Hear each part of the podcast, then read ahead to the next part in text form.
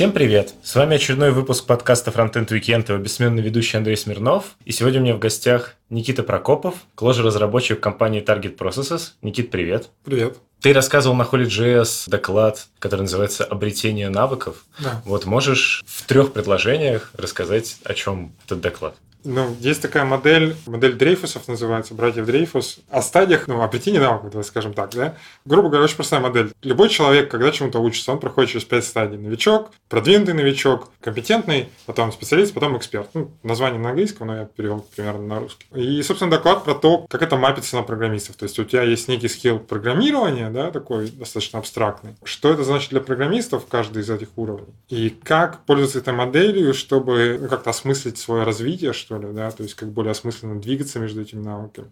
Ну, она помогает на самом деле еще и существовать, то есть ты понимаешь, что вокруг тебя есть люди с разными навыками и понимаешь, почему они ведут себя так, как они ведут, то есть у них ну, разные потребности, они способны понять разные вещи. Чем больше разница в уровнях, наверное, тем сложнее людям услышать друг друга, потому что их волнуют разные вещи. И если об этом помнить, то ты как-то адекватнее себя будешь чувствовать. Как тебе, в принципе, в голову пришла идея рассказывать вот подобный доклад на JavaScript конференции? Мне написали организаторы, говорят, у нас отвалился докладчик. У тебя есть доклад готовый? Я говорю, у меня есть. А этот доклад готовый, он был готовый для чего? Для какой конференции? Для метапов, по-моему. Ну, в общем, я даже не помню, как это все началось. Да, наверное, это началось с метапов. То есть доклад у меня получился ну, довольно давно его планировал, но это очень классная тема, я посмотрел другой доклад на эту тему, да, почитал материал, собрал это все в, вот именно в применении к программистам. Получился огромное количество материала, настолько большое даже, что я даже пост не дописал про него. Но в какой-то момент э, как раз там пошли запросы на типа «не хочешь выступить на метапе?», а темы не было, но вот такую тему взял.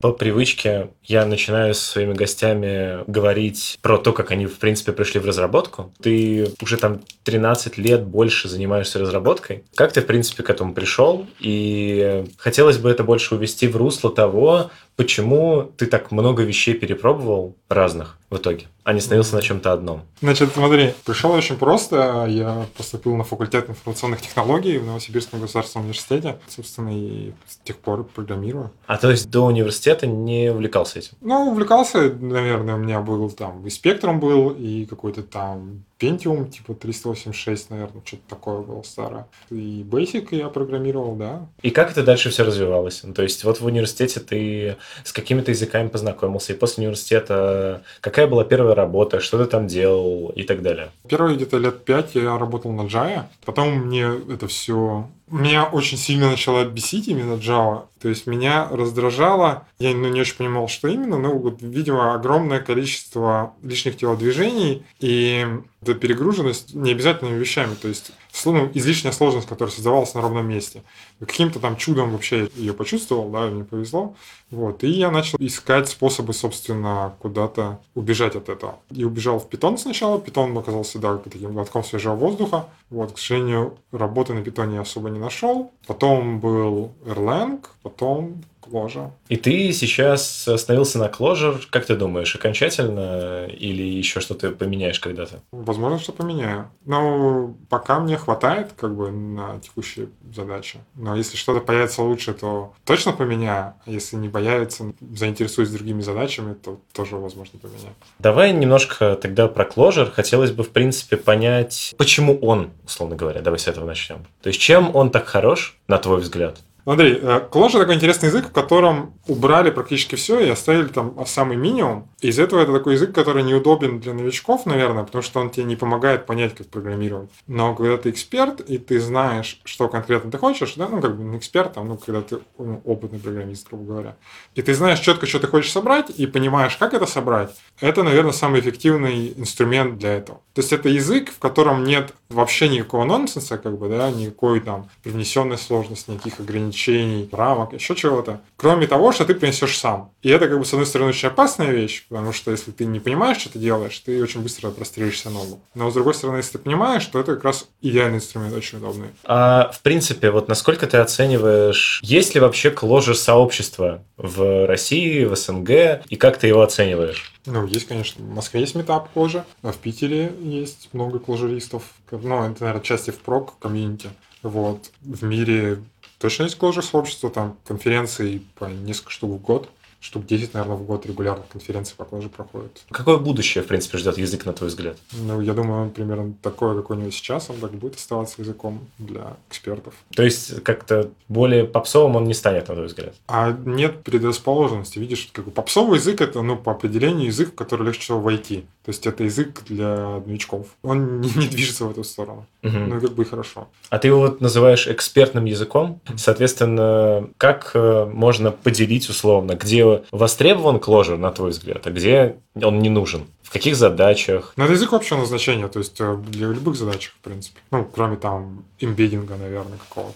Ну, на мобильные приложения не очень понятно, как его перетащить. Если можно было бы, он тоже прекрасно подошел, просто непонятно как. А так, ну, везде. Можно в браузере писать на Clojure тоже. То есть здесь скорее градация, видишь, даже не по задачам. Ну, да, вот знаешь, это вот любят как бы выбирайте правильный язык для задачи. Иногда, да, есть как бы такие задачи, наверное, очень специфичные, для которых есть очень специфичный язык, и он идеально подходит, да. Или даже скорее все остальные языки не подходят, да, например. Ну, типа эмбеддинг, там, C как бы не то чтобы идеальный язык, но просто все остальные не подходят. А в остальном языки-то примерно одинаковые, как бы не то чтобы они сильно разные. Поэтому ты выбираешь скорее по, может быть, по инструментам, по своему там скиллу, какому-то, да, по удобству. Ну, кстати, ты спросил про Clojure, ну, я сказал, что язык для экспертов, типа, все классно. Есть еще одна особенность, которая тоже почти нигде не сопоставима, которая отличает Clojure от других языков, это наличие REPL. Вот. REPL — это интерактивная разработка, то есть ты запускаешь программу, и внутри этой запущенной программы, как бы прямо из редактора, ты ее переписываешь по, по ходу дела. Ты можешь вычислять какие-то выражения, смотреть результаты и так далее. А формально, ну, как бы REPL есть много где, много каких языках, но по факту, как бы именно, ну, в основном в Лиспах традиционно, да, и в Clojure в частности, это именно парадигма разработки, то есть это основной способ разрабатывать программы. По-другому, как бы, ну, можно, как бы, но непонятно зачем. И, ну, этот способ, как бы, я стараюсь быть евангелистом этого, я пока не особо стараюсь, конечно, но тем не менее. То есть мне кажется, что хочется, чтобы люди это увидели, что именно Rebel разработка интерактивная, когда ты не написал что-то, да, как обычно, запустил и пошел посмотреть там результат куда-то, а именно это все у тебя происходит прямо в редакторе твоем. Вот. Она очень сильно меняет именно подход к разработке, то есть сокращается цикл между, типа, написал, проверил, это происходит прямо здесь, нет переключения от ничего, и ты там можешь в 10 раз больше написать, чем в обычных языках. Окей, okay, а в принципе, на твой взгляд, Clojure э, лучший язык среди функциональных языков? Если ну, там, например, условно с Haskell сравнивать или еще с чем-то. Короче, с функциональными языками есть тоже такая засада. Ну, во-первых, никто не понимает, что это значит, да. Хаскелисты там, типа, вот Haskell это функционально, остальное не функционально. Вот, типа, типы это тоже часть функциональной парадигмы, типа, ну, почему? Вот. Это, короче, непонятно. Все называют функциональным разные вещи. Но если подумать, ну, как бы из названия, хотя, вот, допустим, в название функциональный язык вкладывается ровно то, что заявлено, типа, приоритет функции, да, и, типа, работа с функциями, с, с помощью функций, то в этом смысле Clojure не делает на этом акцент. То есть это можно делать, но сейчас уже везде практически это можно делать. Не делает на этом акцент, и это скорее uh, data-oriented language. То есть основная фишка работы на Clojure, ну, одна из, а в том, что ты не с помощью функций городишь какие-то еще более там, сложные функции и, и ворочаешь им туда-сюда, а в том, что у тебя все состояние, данные, аргументы и прочее представлено в виде кусочков данных, и Clojure — это язык, который заточен на их обработку. То есть максимально удобно, эффективно, там, надежно перемолотить кучу данных и получить какую-то другую кучу данных, да, и все организовать как-то это и не запутаться в этом. Вот это, как бы, я бы сказал, что основной вектор, на который Clojure предназначен для которого, что ли. Угу. Ты сейчас работаешь в компании, я так понимаю, что там есть еще Clojure программисты. Да. Как, в принципе, вы ищете их? С трудом. ну, вот эта компания конкретно, они полгода или год не могут найти себе тоже программистов. Но в Минске именно. Они ищут в Минске. И у них что-то не зашло. Не зашло, не знаю почему. Там у них была, да, такая история, когда они публиковали вакансию, и типа в комменты набежала куча, соответственно, белорусов со словами типа «Кому нужна эта кложа? На ней нет вакансий, зачем я пойду к вам на ней работать? Куда я потом с этим навыком денусь?» и так далее. И вышло печально. То есть они никого не нашли тогда, как я понял. Ну вот э, последний кого они наняли, это я, собственно. А в прошлой компании ты нанимал кого-то? Ну, вместе с тобой, при тебе это происходил процесс? Да, по-моему, да. Да, да, сколько человек наняли. Мы не особо как бы расширялись, но вроде как по утверждениям у нас там была очередь желающих вообще. А, даже так? То есть да. абсолютно реально найти программистов именно на, на кложе? Слушай, ну, как бы найти программистов на кложе реально, и, но гораздо проще найти людей, которые хотят писать на кложе. И, и вы таких готовы брать? А, ну прямо сейчас я не знаю, какая там политика, наверное. Я даже не уверен, что мы сейчас хотим вообще больше людей брать, но в принципе как бы это адекватная позиция. Если стоит задача собрать в ложе команду, и вообще ну, команду на любом языке на самом деле, то нет никаких проблем, мне кажется, искать просто программистов. То есть вы ищете программистов и обучаете их уже конкретно к ложе? Да, да, там было так. Окей, хорошо. Я слышал где-то, что, соответственно, при написании на кложе кода используются, там, например, э, библиотеки там, на Java условно или типа такого. Насколько сильно помогло тебе знание Java при начинании писать на кложе? Можно ли без знания Java писать на кложе? Можно, помогло, было довольно приятно узнать, что, да, мой багаж Java, я да, почувствовал себя как дома. Ну, там, знаешь, простые вещи, типа, о, там, стринг, я знаю все методы, какие есть у стринга там, или я знаю, как систем out работает, или что-нибудь такое. Давай немножко в сторону. Ты же из Новосибирска. Ты, насколько я понял, э, примерно там год назад переехал в Москву. Угу. Вот расскажи, почему переехал, что было хорошего в Новосибирске, чего тебе не хватает того, что было в Новосибирске в Москве? Ну, переехал из жены в основном. У нее там нашлись дела в Москве ну, я как бы работал удаленно из Новосибирска, продолжаю работать удаленно из Москвы. В этом смысле мне не принципиально. Чего было хорошего в Новосибирске? Это интересный вопрос. Ну, у нас хороший Академгородок, там приятно гулять. Ну, как бы не то, чтобы, знаешь, Новосибирск тоже предел мечтаний. Единственное, наверное, что такого осмысленного можно сказать про переезд, это что Москва действительно не очень комфортный город для жизни. Он такой дерганный какой-то. И чувствуется, говорят, что все спешат, да, в Москве, типа там бегут, там что-то такое-то, бла-бла-бла. Это, наверное, есть. И это выражается в чем-то, знаешь, из серии людей очень много, и когда ты с кем-то взаимодействуешь, там, ну, даже банально там в магазине, там, в парикмахерской или еще где-то, ты гораздо сильнее чувствуешь, что ты такой проходной для них элемент вообще. То есть, ну, у людей атрофирован вот этот вот момент, когда, когда людей очень много, ты видишь как бы меньше и меньше поводов установить хоть какой-то минимальный контакт да, при, во время общения. И вот эта разница, она немножко чувствуется между Новосибирском и Москвой. Ну, на самом деле, я вот сейчас э, поездил по России, ну, по метапам, там, разных городах, типа там Орел, что-то Чебоксары, Челябинск я был, они все, в принципе, довольно похожи, тем, что это не Москва, да.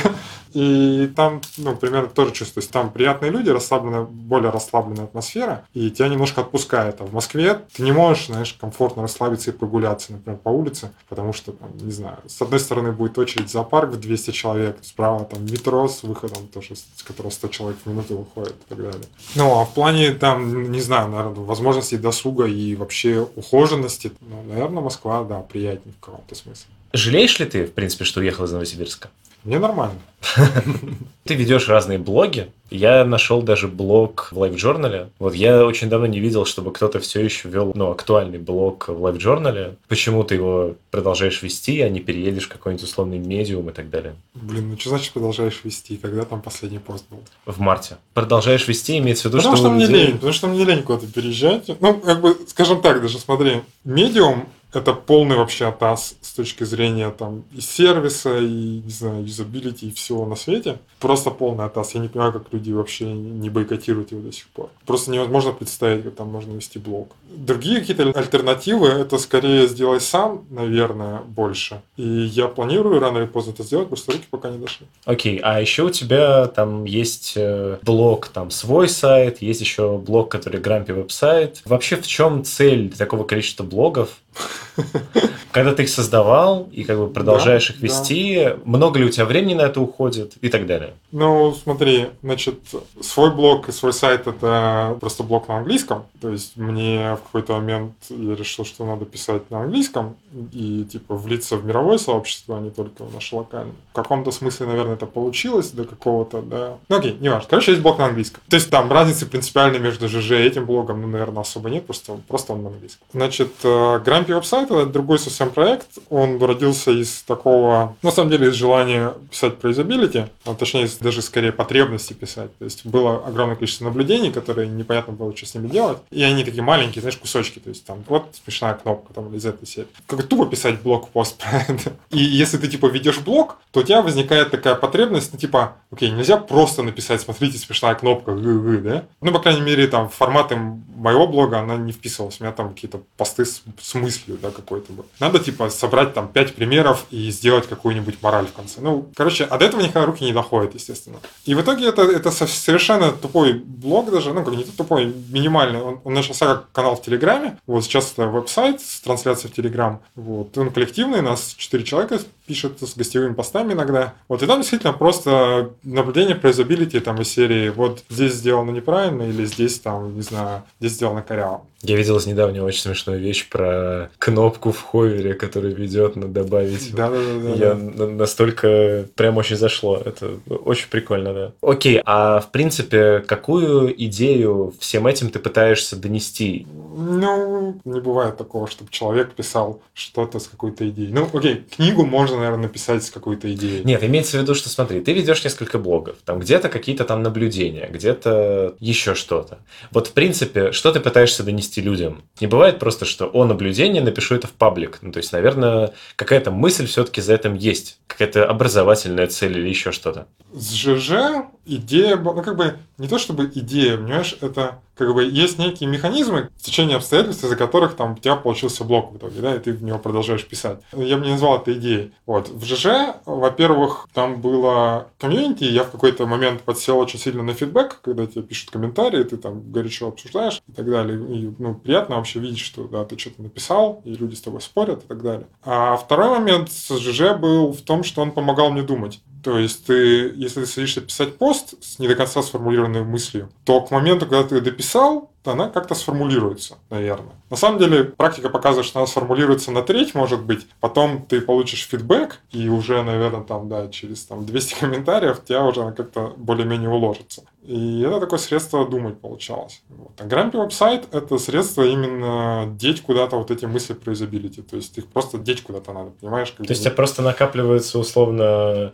внутренняя энергия, и ты ее просто выливаешь. Да, да типа того. То есть есть как бы, я могу, я могу сказать, что да, идея в том, чтобы люди больше обращали внимание, делали лучшие интерфейсы. И, возможно, это даже так сработает, но это не то, из-за чего это возникло. То есть, например, есть бюро Горбунова, например, и они ведут рубрику советы, да, там им присылают типа вопрос, типа, ребята, как решить такую проблему, или ребята, почему здесь там так сделано, или почему плохо, про дизайн. Вот, и я их читал очень долго, там лет 10, наверное, сколько они существуют, не знаю, короче, очень увлекался дизайном, ну, не то, чтобы увлекался дизайном, вот именно читал советы, да, типа, что они советуют. И какой-то скилл мне это дало, наверное, за это время. То есть я там, да, стал образованнее в дизайне. Опять же, не то, чтобы я ставил какую-то цель для себя, но вот для одного конкретного человека это так сработало для меня. Но, возможно, будет какой-то человек, для которого мой блог про юзабилити также сработает для него. Окей, хорошо. Вернемся немножко. Наш блог про юзабилити. У нас я не один пишу, поэтому. А, кстати, кто еще те люди, которые за кадром? Рахим из Хекслита. Да, из Хекслита, из Казахстана. Потом Ваня Гришаев, что-то я затупил, из Воронежа, господи. Вот. И Дима Димант. Его я лично не видел. Мы познакомились в Твиттере, можно сказать так. А как команда вот эта собралась? То есть ну, по какому принципу? По, в Твиттере по... познакомились? Ну, типа того. Ну, ну, с Рахимом. Рахим, собственно, предложил сделать коллективный блог из этого всего, из, из моего канала. У нас было двое, потом просто, да, я, да, вот с Ваней я тоже познакомился в Твиттере типа, ну, я смотрю, что у него тоже есть примерно такая же наболевшая там про интерфейсы и бла-бла-бла, и, и, типа, приходи к нам, типа, ну, тоже видишь, что человек как беспокоит те же проблемы, ну, и также с Димой. А у сайта есть какая-то единая админка, написанная да, слушай, ну сайт, э, это абсолютно самописный сайт. Я его писал в прямом эфире на YouTube, потратил 13 часов, по-моему. Нет, не, не может быть 13 часов больше. Короче, не важно, какое-то количество времени. Я, я когда считал, сколько часов вышло, там 13 выпусков, по-моему, было.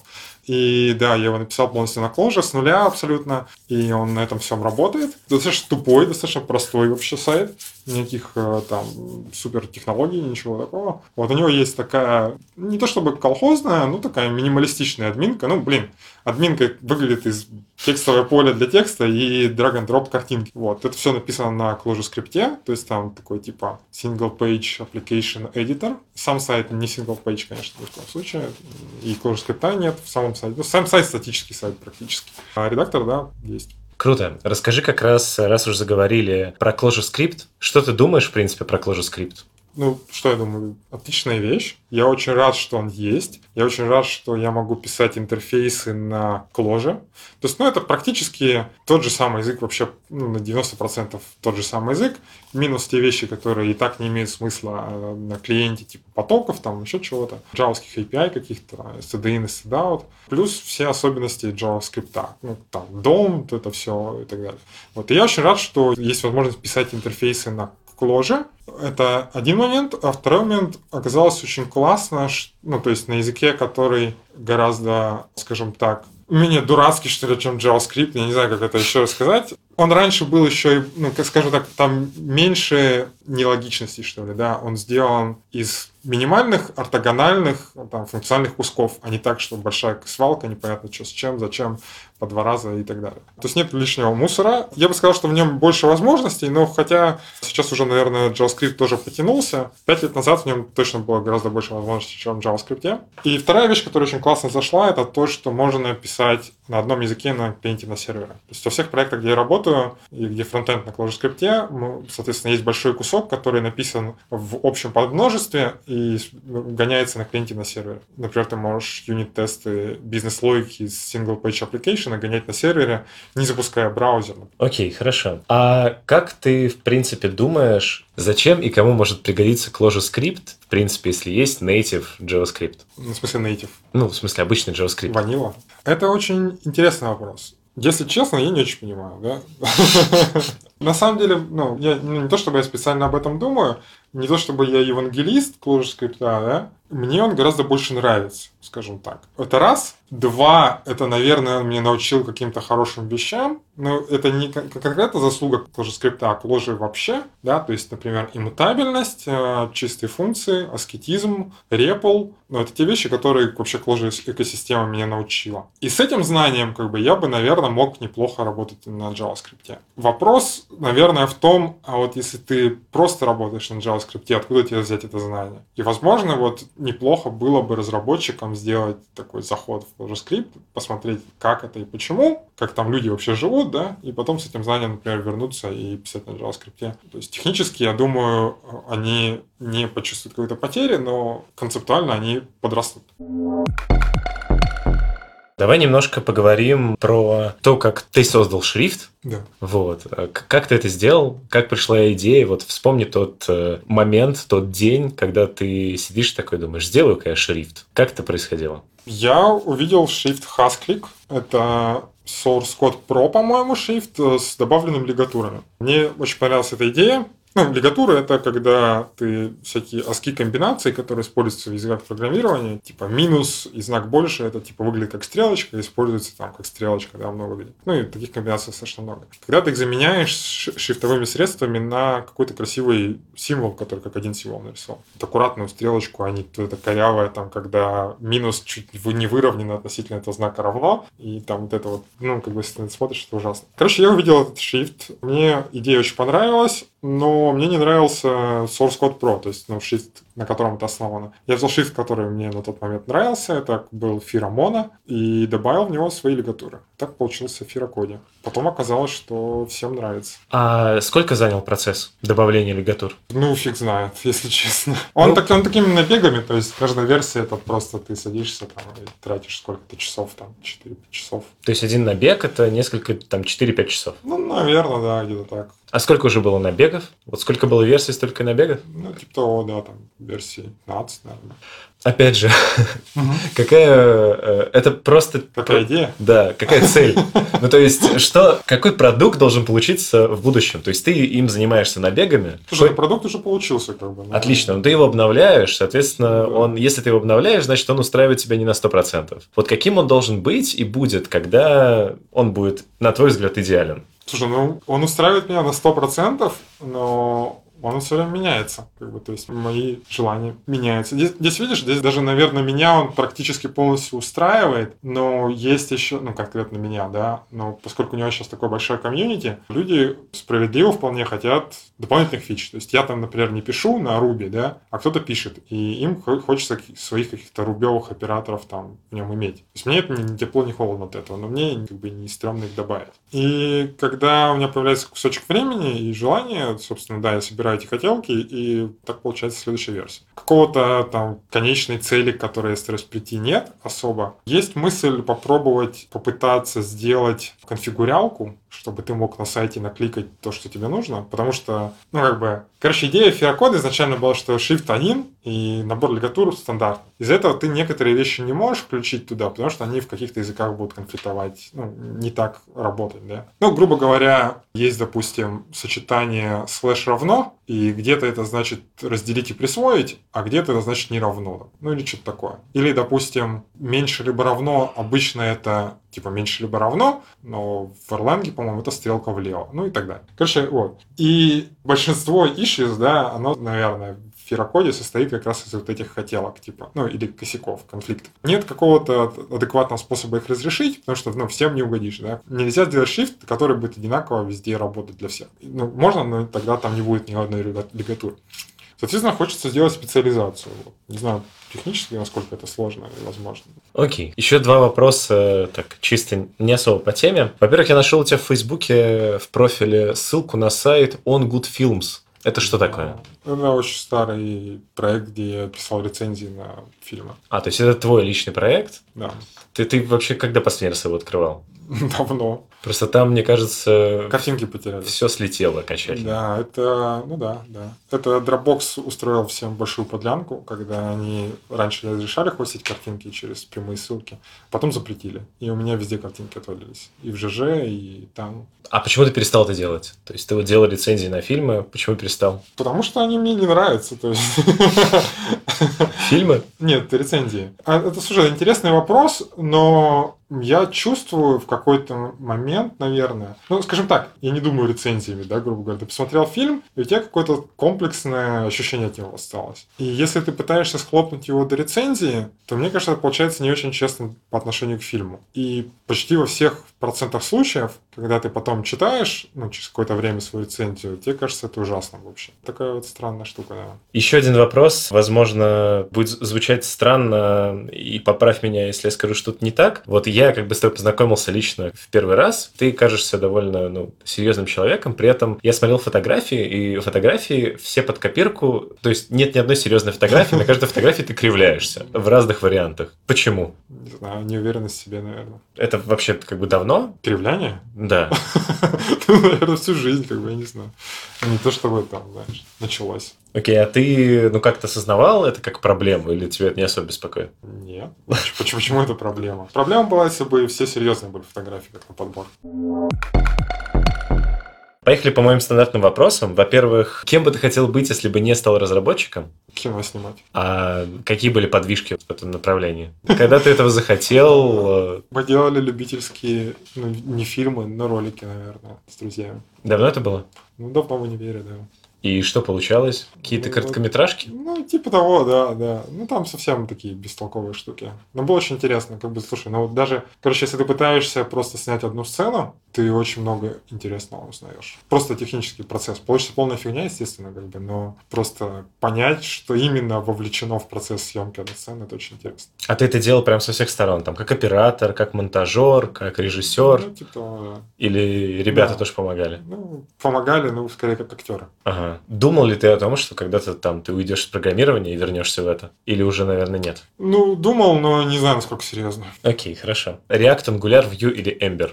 React. Почему? А я остальное не знаю. А, хорошо. Вообще, не знаю. Ну, от Angular ощущение, что это что-то очень интерпрайзное, и это как раз то, от чего я бежал в Java. А в Vue и Ember я вообще не представляю, что там. Я слышал, что во Vue очень эффективные темплейты какие-то. Там виртуальная машина какая-то, что-то такое. Мне нравится, как бы, когда серьезно подходят к проблеме. Окей. Даже с учетом того, что переехал в Москву, все равно спрошу, какая справедливая зарплата э, для фронтенд-разработчика в Новосибирске, на твой взгляд? Я не знаю, я не в курсе вообще зарплаты. Не слежу. Не, ну, имеется в виду, что вот не ты в курсе зарплат, а в смысле, вот условно, будь ты работодателем в Новосибирске, сколько бы ты заплатил условному разработчику? По рыночной стоимости. Ну, реально, я просто не знаю, сколько сейчас платят 100, 200. Окей, хорошо. Мне абсолютно одинаково звучат эти цифры. А почему они звучат одинаково? Ну, потому что я не знаю, насколько они реалистичны. Вот. Ну, судя по такому ответу, правильно я понимаю, что ты и сам как бы в работе совершенно не замотивирован на деньги, которые ты за них получаешь? Ну, наверное, да. В том смысле, что я бы не смог делать абсолютно отвратительную работу за большое количество денег. Я пробовал, так не получается. Я очень быстро сдуваюсь.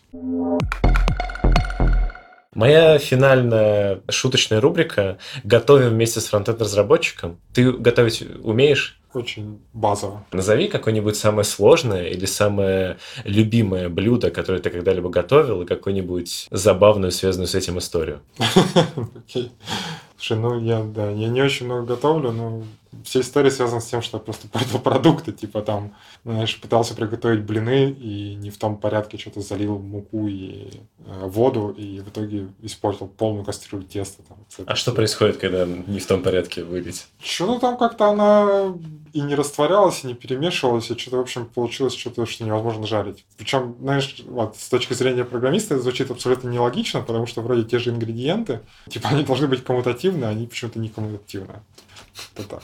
Окей, ладно. А напоследок гость моей передачи советует что-то моим слушателям. Это может быть что-то более напутственное, или какая-то конкретная статья, или видео, или доклад, что угодно. Что ты можешь посоветовать? А, сериал Get Shorty. Достать коротышку. Именно сериал. Вообще огонь, огонек.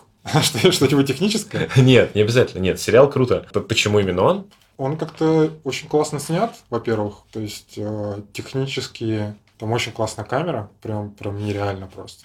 А во-вторых, у него какой-то очень интересный тон, который немножко гротескный, но он как-то приятный, что ли, я не знаю. Короче, очень приятно и неожиданно. То есть я, я нигде про него не слышал, и я очень переживаю, что никто не посмотрит. Поэтому там как бы нормальные актеры, все классно сделано, новый, поэтому не бойтесь. Веселый про гангстеров, которые снимают фильм. Круто. Хорошо. Спасибо тебе большое, Никит, что уделил время. От себя, как всегда, хочется добавить, чтобы вы не забывали поставить лайк этому выпуску, поделиться им с друзьями, и пусть все узнают, почему нужно писать на Clojure и так далее, и про то, как нужно готовить блины. А также обязательно подписывайтесь на данный подкаст в SoundCloud и в iTunes, вступайте во все группы в социальных сетях, обязательно вступайте в чатики и так далее, все что угодно. Мы продолжаем показывать человеческую сторону фронтенда не только только. Услышимся на следующей неделе. Пока-пока. Пока-пока.